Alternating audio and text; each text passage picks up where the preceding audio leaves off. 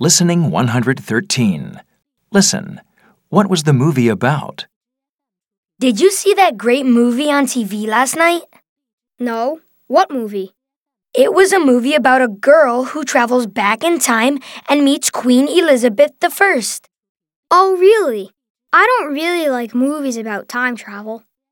Well, this one was very good. The story was clever. I think you would like it. The beginning was a little boring, but then it got more exciting. Was it a drama? Yes, but it was a comedy too. I laughed a lot. There were some great performances in the movie. The actors were great. Well, maybe I will watch it. You'll love it. The special effects were amazing, but I think you'll cry at the end.